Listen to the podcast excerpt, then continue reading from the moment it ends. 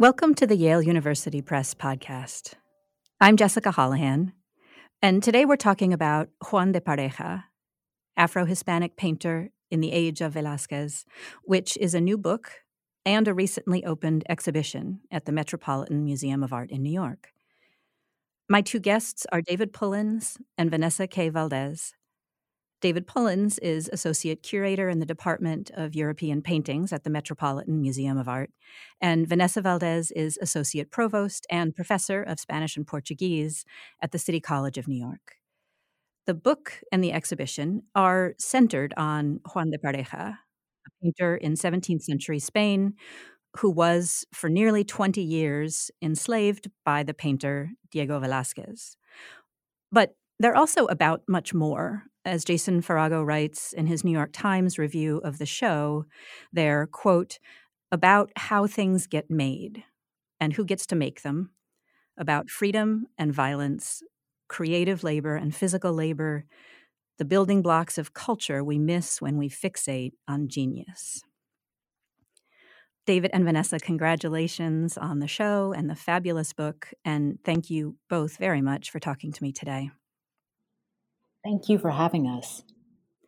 There is so much to talk about here. Um, I'd like to ask you to start by setting the scene for us. And would you talk a bit about southern Spain in the early and mid 17th century, what we know about the society in which Pareja and Velázquez were living?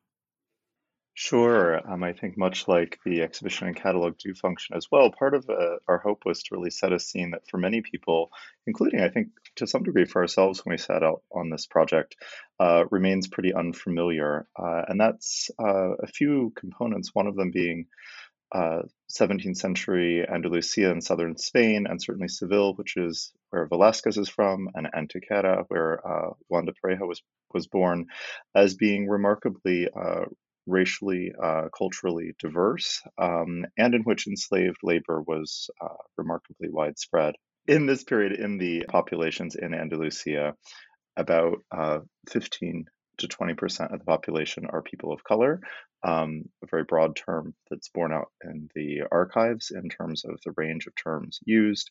And of that, about 80% um, are enslaved. The remainder are freed, uh, freed people of color, as Pareja himself would eventually become.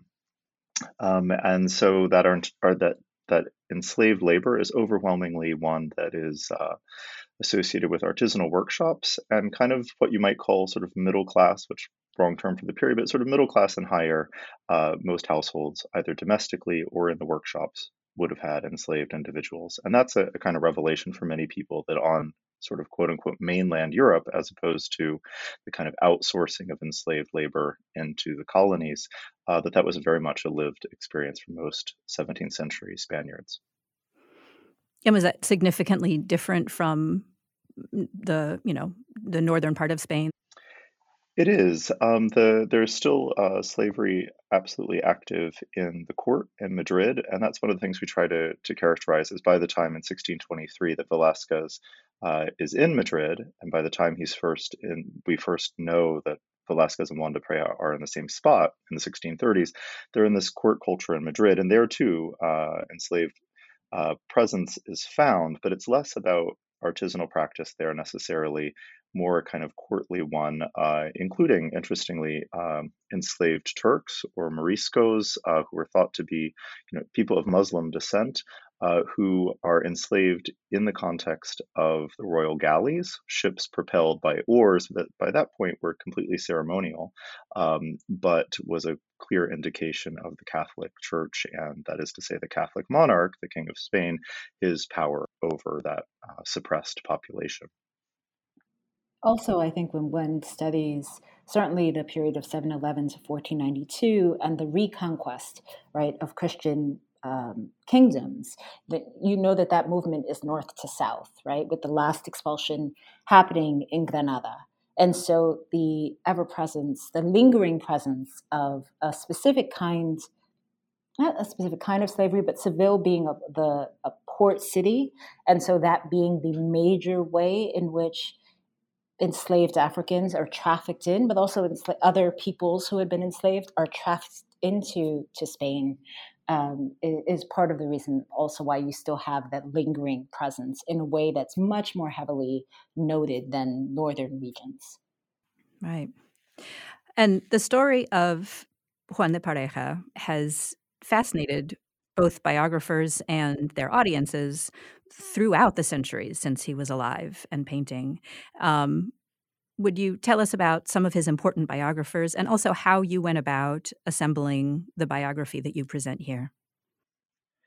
Sure. Um, really, for me, the what I present in the catalog as a biographical sketch um, really originated uh, with first encountering this sort of endless number of sources telling all kinds of contradictory tales. Some of them really super sort of exciting and almost had a lot of dramatic uh, narrative effect. And you started to wonder, hmm, what are the origins of these? So, what I actually set out to do was just kind of work backwards from, first of all, what can we know from his lifetime, which frankly is precious little, uh, very few documents.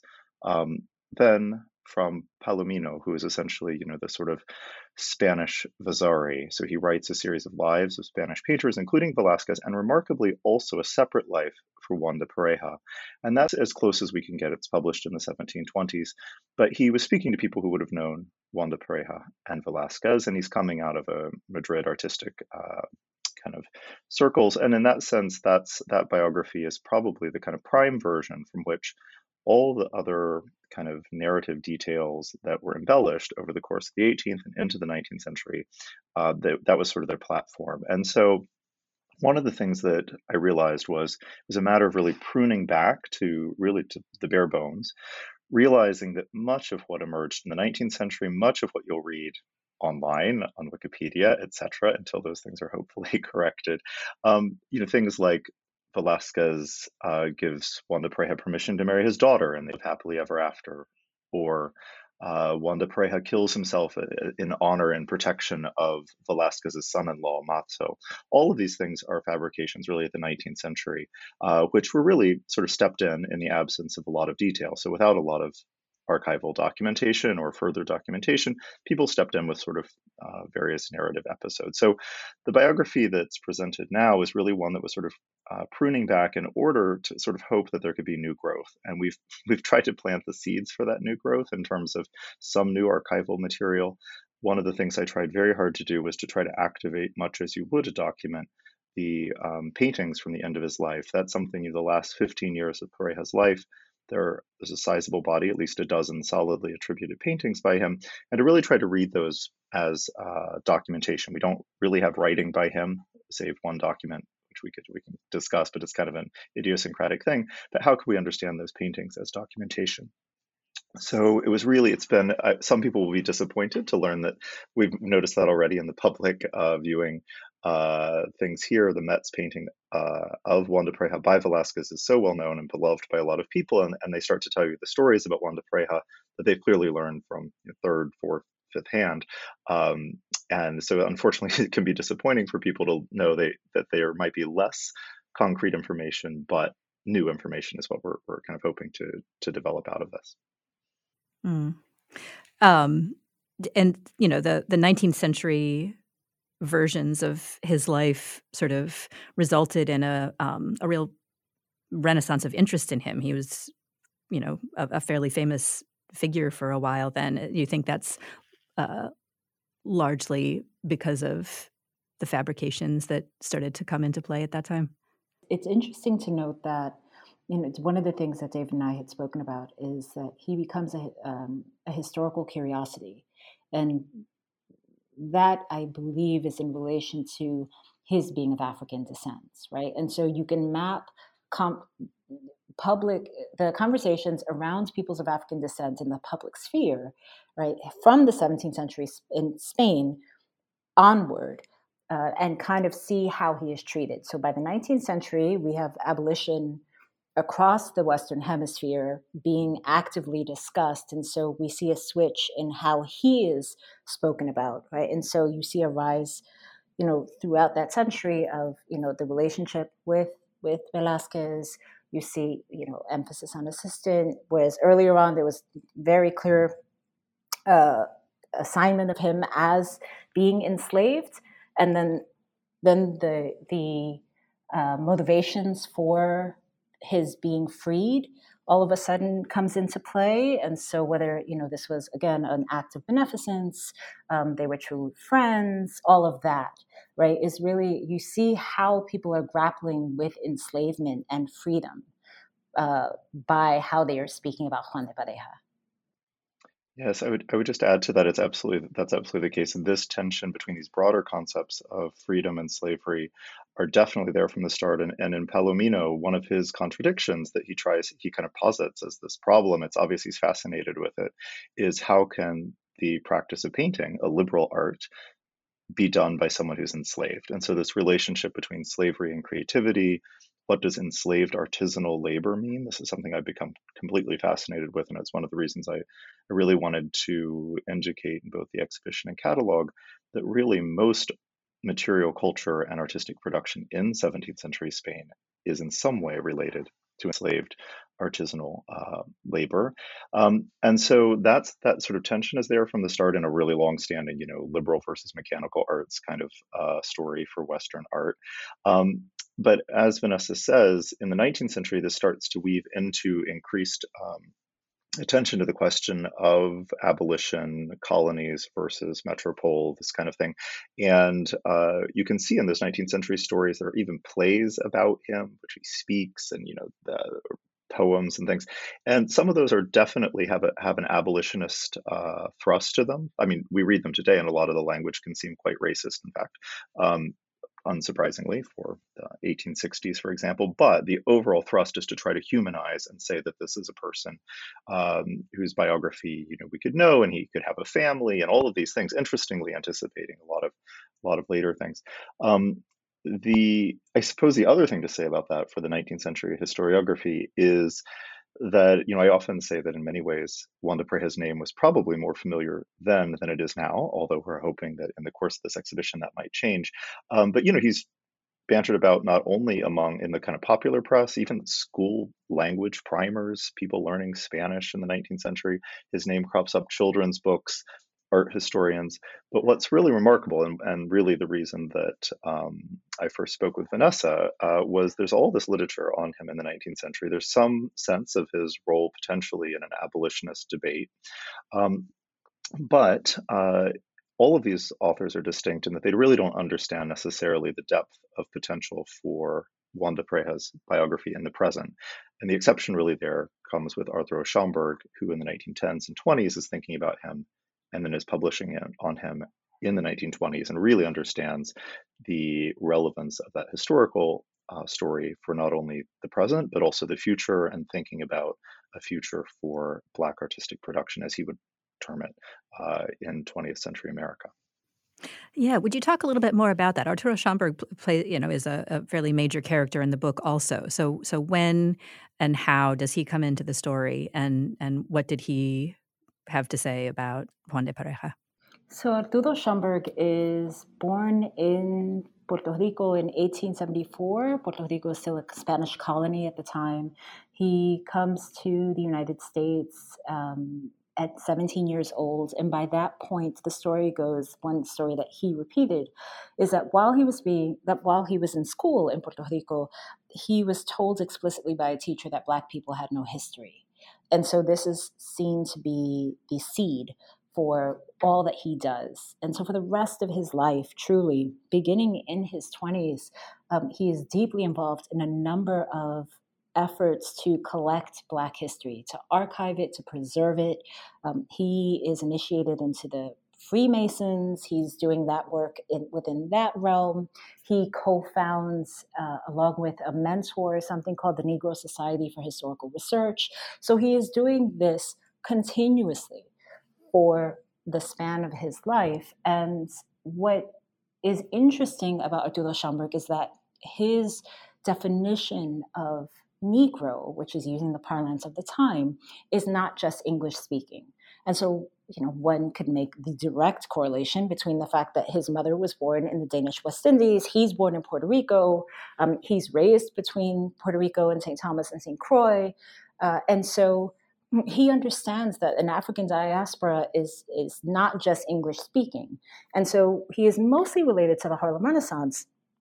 and you know for for decades people have seen him as an african american and it, his birth in the caribbean was kind of seen as incidental. But what what my research bore out was that he is always writing about peoples of african descent not only throughout time but also in multilingual settings. And so spain is one of those places. And he first began writing about communities of African descent in Spain in the 1910s. He writes about Juan Latino, who's whose book is in this in this exhibition. Um, this was a 16th century uh, professor of classics at the University of Granada, um, who was born in southern Spain. Um, he's writing about Juan de Pareja. He's writing about peoples of color, and one particularly for men, one means by which they could ascend in terms of society at the time was through the Catholic Church, through confraternities. So he is doing all of that recovery work. And then, as he is collecting everything about global Black presence, and uh, he sells his collection to the Carnegie Corporation for the explicit purpose of donation to the New York Public Library, to the 135th Street Branch Library. And with those earnings, he travels to Europe, the first stop being Spain. And so, what we showcase in the collect- in the exhibition is a, a, small number, very small number of his books um, that he donated. Six of which he did prior to this this trip. Uh, and they include books written by men of African descent that were being published in European capitals. Um, they include his, and, and they include uh, two books that write about, that talk about these communities of color, particularly of African descent in southern Spain. Um, and we also include the article published in the Crisis, the literary device of the NAACP, by which um, W.E.B. Du Bois was editor. Uh, in, so after his trip, he returns to New York. Um, he sails June 26. He returns September 1926, uh, and he is pub- he publishes about traveling to Madrid explicitly to go to the Prado to see the work of Juan de Pareja. Um, and this was the article that attracted David's attention to uh, invite me on, on this adventure of curating this exhibition. Yeah, it was certainly the moment of seeing that article as I was just in the preliminary stages of understanding the literature on Juan de Pareja. And I saw this and I'm thinking, in Harlem, 100 years, almost exactly 100 years prior to the opening of what was slated to be the opening for the exhibition, you had someone who's in Harlem thinking about Juan de Pareja, his political relevance in the present in the 1920s in Harlem. This is, you know, the Met doesn't acquire the Velázquez portrait of Juan de Pareja that's the impetus for the exhibition until 1971. And so there's this sense that there's a sort of preamble to the New York story here that felt as though this was not only the opportunity to better understand the sort of very complicated sort of reception history of both Velázquez's portrait and Juan de Pareja's biography more broadly, particularly in an African diaspora, um, but also really to point, and this is perhaps more evident in the exhibition than it is in the catalog, to really point to the fact these are questions that have been asked before. They've been asked by people outside the walls of the Met, uh, perhaps without the resources and, and kind of you know might of of this institution to put on a very public facing exhibition. But we wanted to foreground that um, as a kind of preamble to our own investigation, one in which not only had the questions been asked before, but also the methodology of thinking. When you look at the past, you can do so with an eye to the present its potential for kind of political and social relevance now uh, as much as it is recovery work for its own sake. Mm. Is there any evidence that that uh, Schomburg's article in the 20s spurred any interest in the American museum world in Juan de Pareja at the time? It's interesting because I think his most direct relevance or influence is you see um, both Alain Locke and James Porter write two of the earliest uh, collections on on Black art, Negro art, African American art, and in both of those texts, there's mention of Juan de Pareja, not, not only in terms of the Velázquez portrait, but also as an artist in his own right. Um, and so that what you see and what I really appreciate about uh, how Jason Farago wrote about this exhibition is the question of audience as well, because there seems to be a diversion or a, um, a difference in reception. Uh, because one of the things here's where I would cue to David and his research in the Met Archive. Yeah, I think it's actually it's quite it's been a bit of a uh, what unsettling but perhaps unsurprising revelation to follow essentially two bodies of literature that are sort of ships in the night uh, for decades.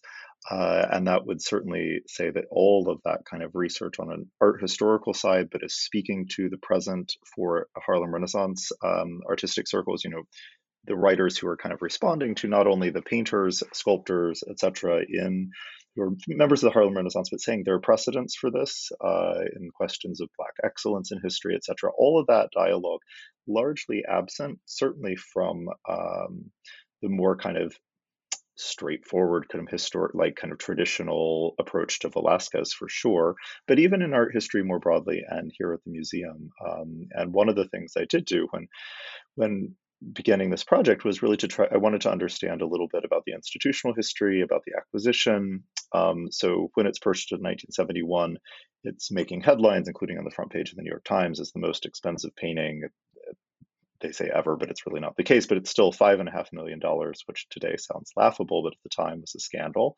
Um, looking both through our kind of uh, the, the minutes for our trustees and the acquisitions materials. The same at the National Gallery London, where in England they were trying to keep it because the painting had been in England for about 200 years. And so they're trying to raise the funds there to keep it.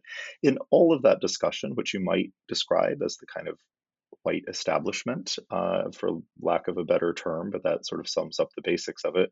The the question of Juan de Pareja as a sitter, um, interest in his biography, in a frankly, even in a positive or a negative way, is completely absent. They're they're obsessed with the fact that it's a masterwork by Velázquez. It's one of the kind of icons of Western portraiture, um, one of the best things outside of the Prado, blah blah blah, and and zero interest whatsoever in Juan de Pareja, even though in part thanks to Palomino early on. From the get go, everyone is fully aware that, of the full name of Juan de Pareja and the fact he was enslaved by Velázquez, but that seems to be of no interest to people in the 70s when, when it was making the news.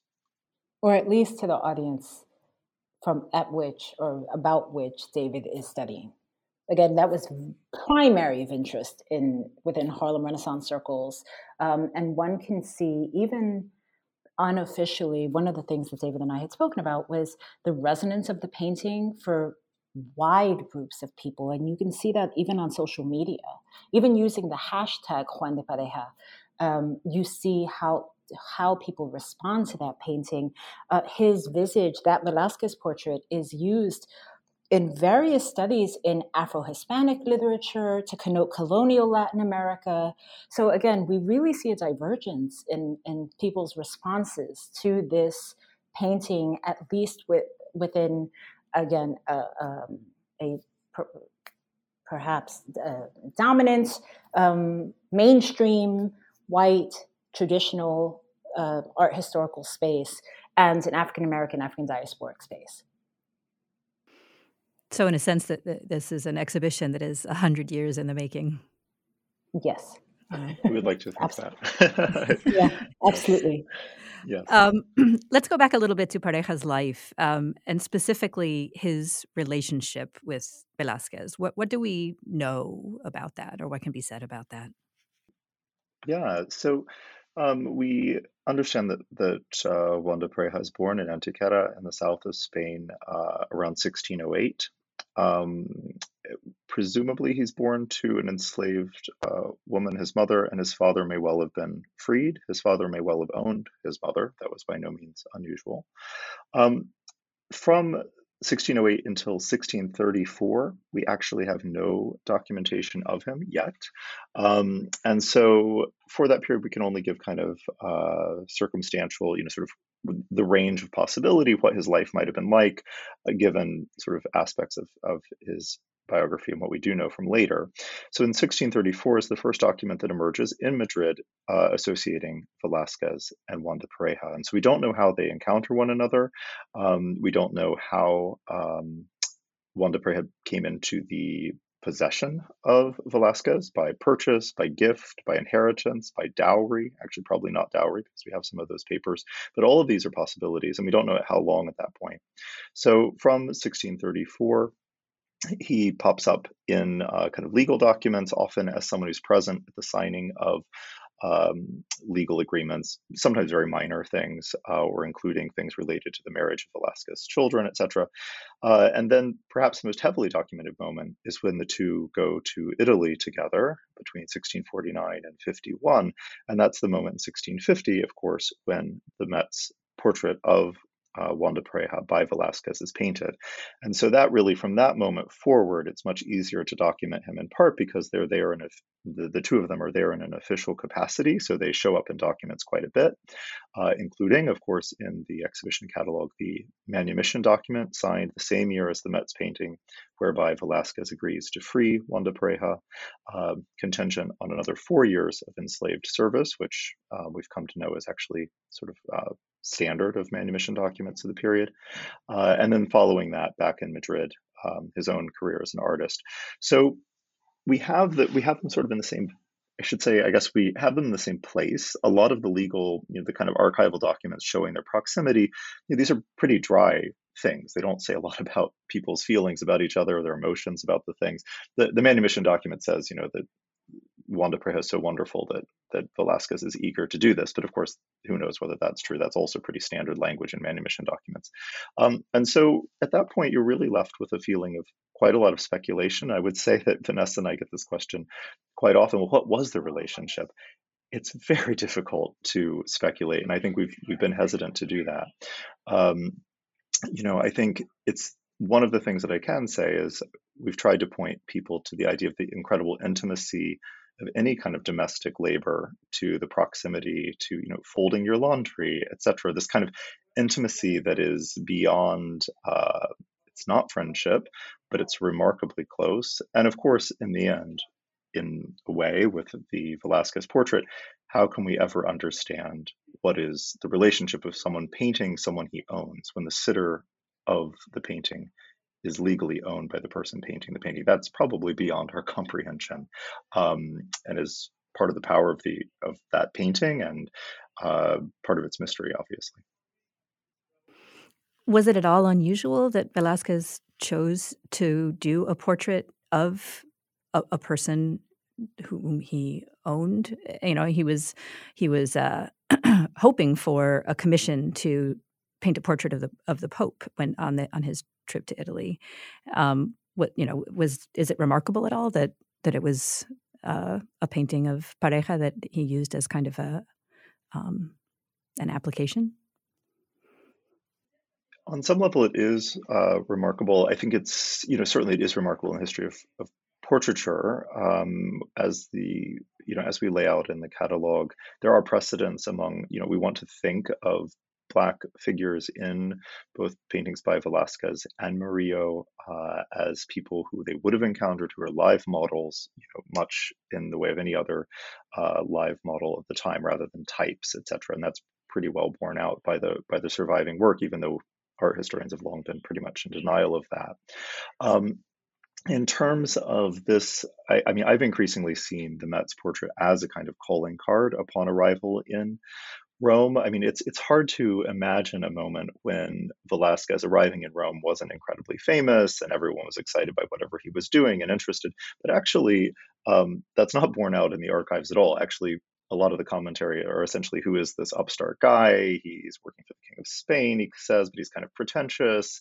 There's the sense that the Spaniards are kind of backwater compared to the Romans in certain aspects. And so he's really not well known at all. And so that painting uh, is probably the first in the whole series of portraits, including that of Innocent X, that uh, Velázquez paints in Rome. And it's shown in the same year that it's painted in 1650 publicly, uh, and presumably was a kind of calling card it's hard not to also imagine that that pairing that in the in the historiography it's it's been how it's been seen but it, it, works quite well and convincingly you know velázquez is really staging himself in a sense and increasingly i think of even the manumission document as potentially staging his presence in rome and he's aware of that kind of public perception um, in terms of the lowest and highest stations of society. So the sense that Velázquez can do it all, uh, be it the enslaved man or the Pope. Hmm. Um, in the book, uh, you talk about how many of the, you know, much of the enslaved artisanal labor in Spain um, was responsible for grinding pigments for the artists who were there, enslavers. Um, but there's also some conjecture that uh, Pareja was involved in more than that in Velázquez's workshop. What what leads you to wonder about that? Well, I think you know it's it's early literature on, um, including Palomino on uh, Juan de Pareja says that he's grinding pigments, he's priming canvases, he's stretching, you know, canvas onto stretchers for for Velázquez, and that's probably all very true. Uh, and a lot of the 19th century caricatures, actually, that you see, or illustrations, although they lean caricature-wise, uh, of Juan de Pareja show him sweeping the floor, etc. And that's obviously it was a necessary task, and it happened through enslaved labor frequently. However, we also know through documents for example, silversmiths who are selling individuals between themselves and a higher price is demanded because someone is capable of gilding. And gilding is a pretty you know, relatively high level skill in the, in the workshop. So there, there's there clear evidence that it's not unskilled labor by any sense that's happening uh, in these workshops. And there's no reason to imagine that this wouldn't also have been the case for Juan de Pareja. Whether he's actively painting all the time for years with Velázquez, it's it's not certain at all, and that, that was not borne out in the research.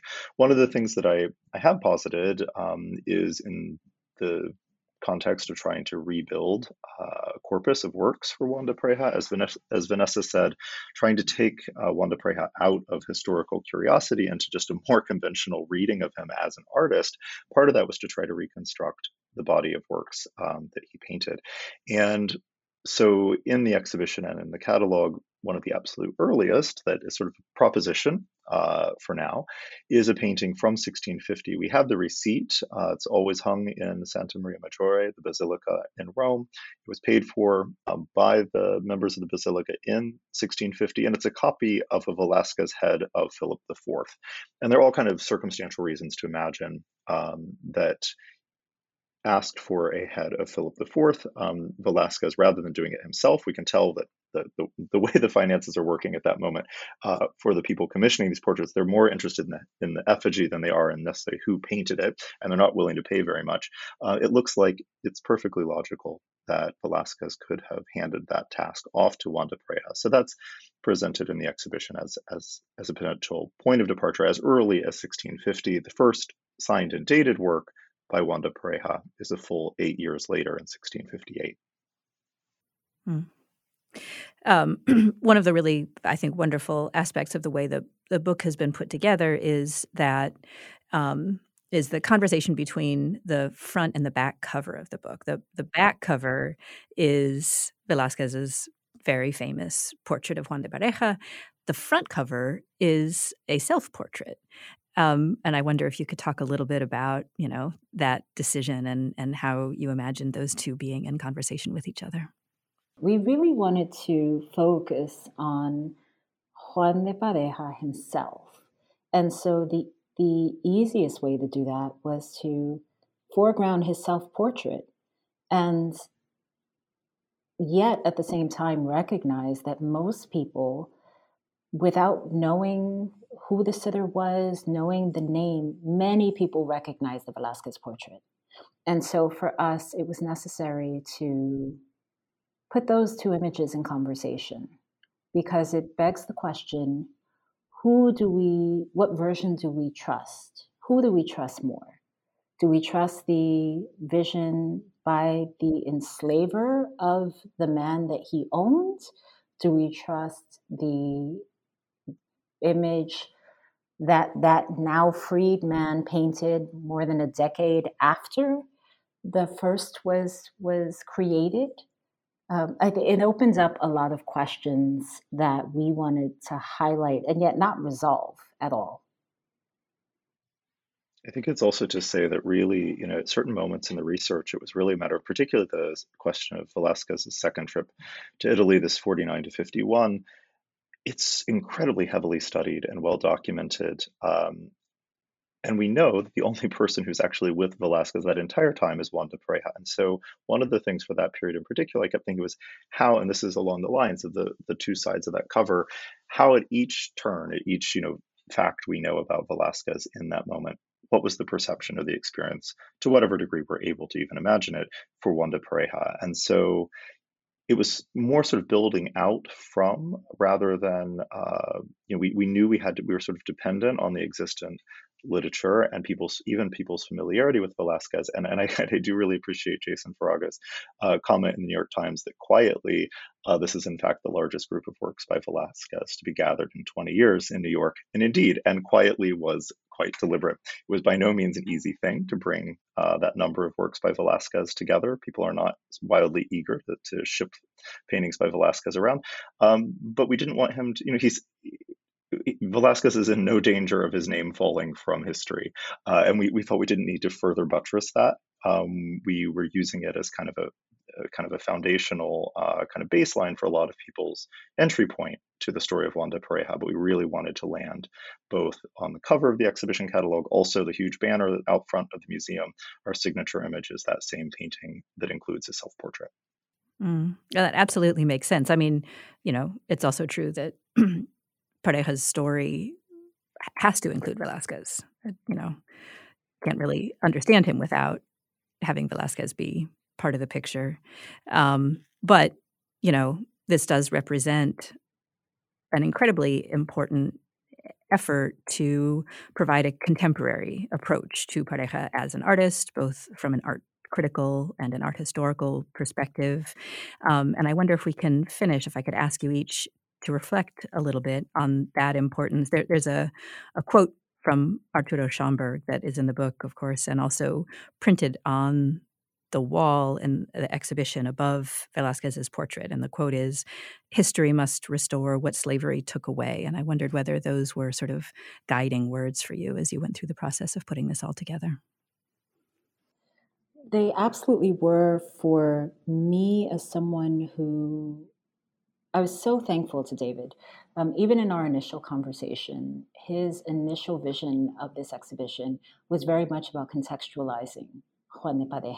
And so the idea that we are really, rather than kind of broadening out how Velázquez lived and how Juan de Pareja, Juan de Pareja lived, we're really focusing in and just highlighting again how these these two men, but the whole society functioned at the time.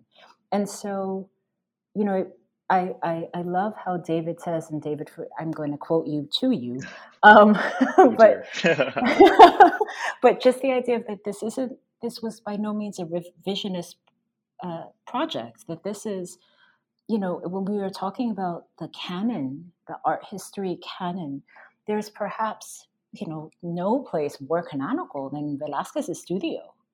And so it really is just really honing in on who was with him.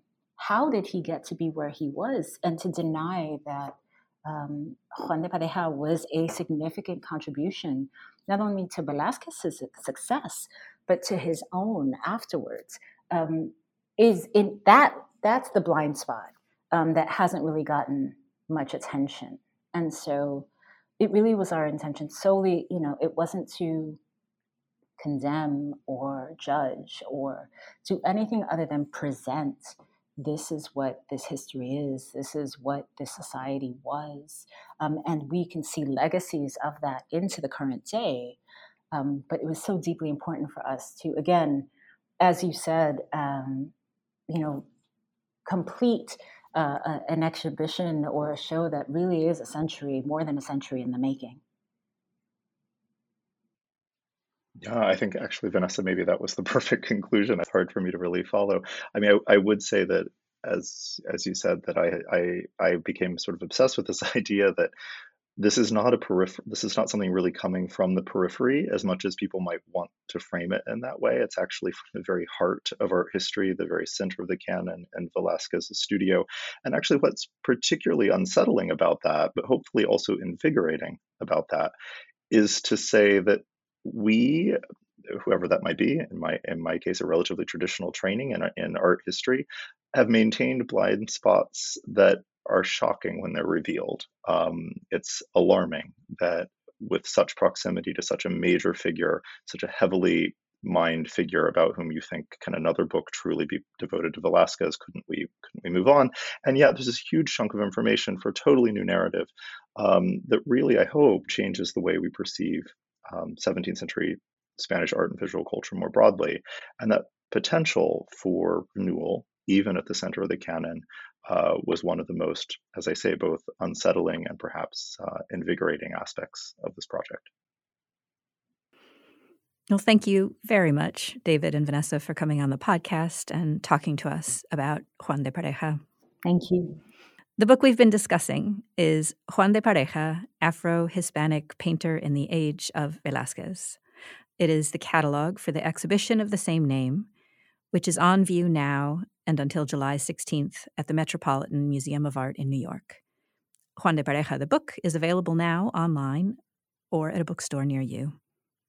Thank you for listening. Visit us online at yalebooks.com for more episodes of the podcast, as well as information about all of our books.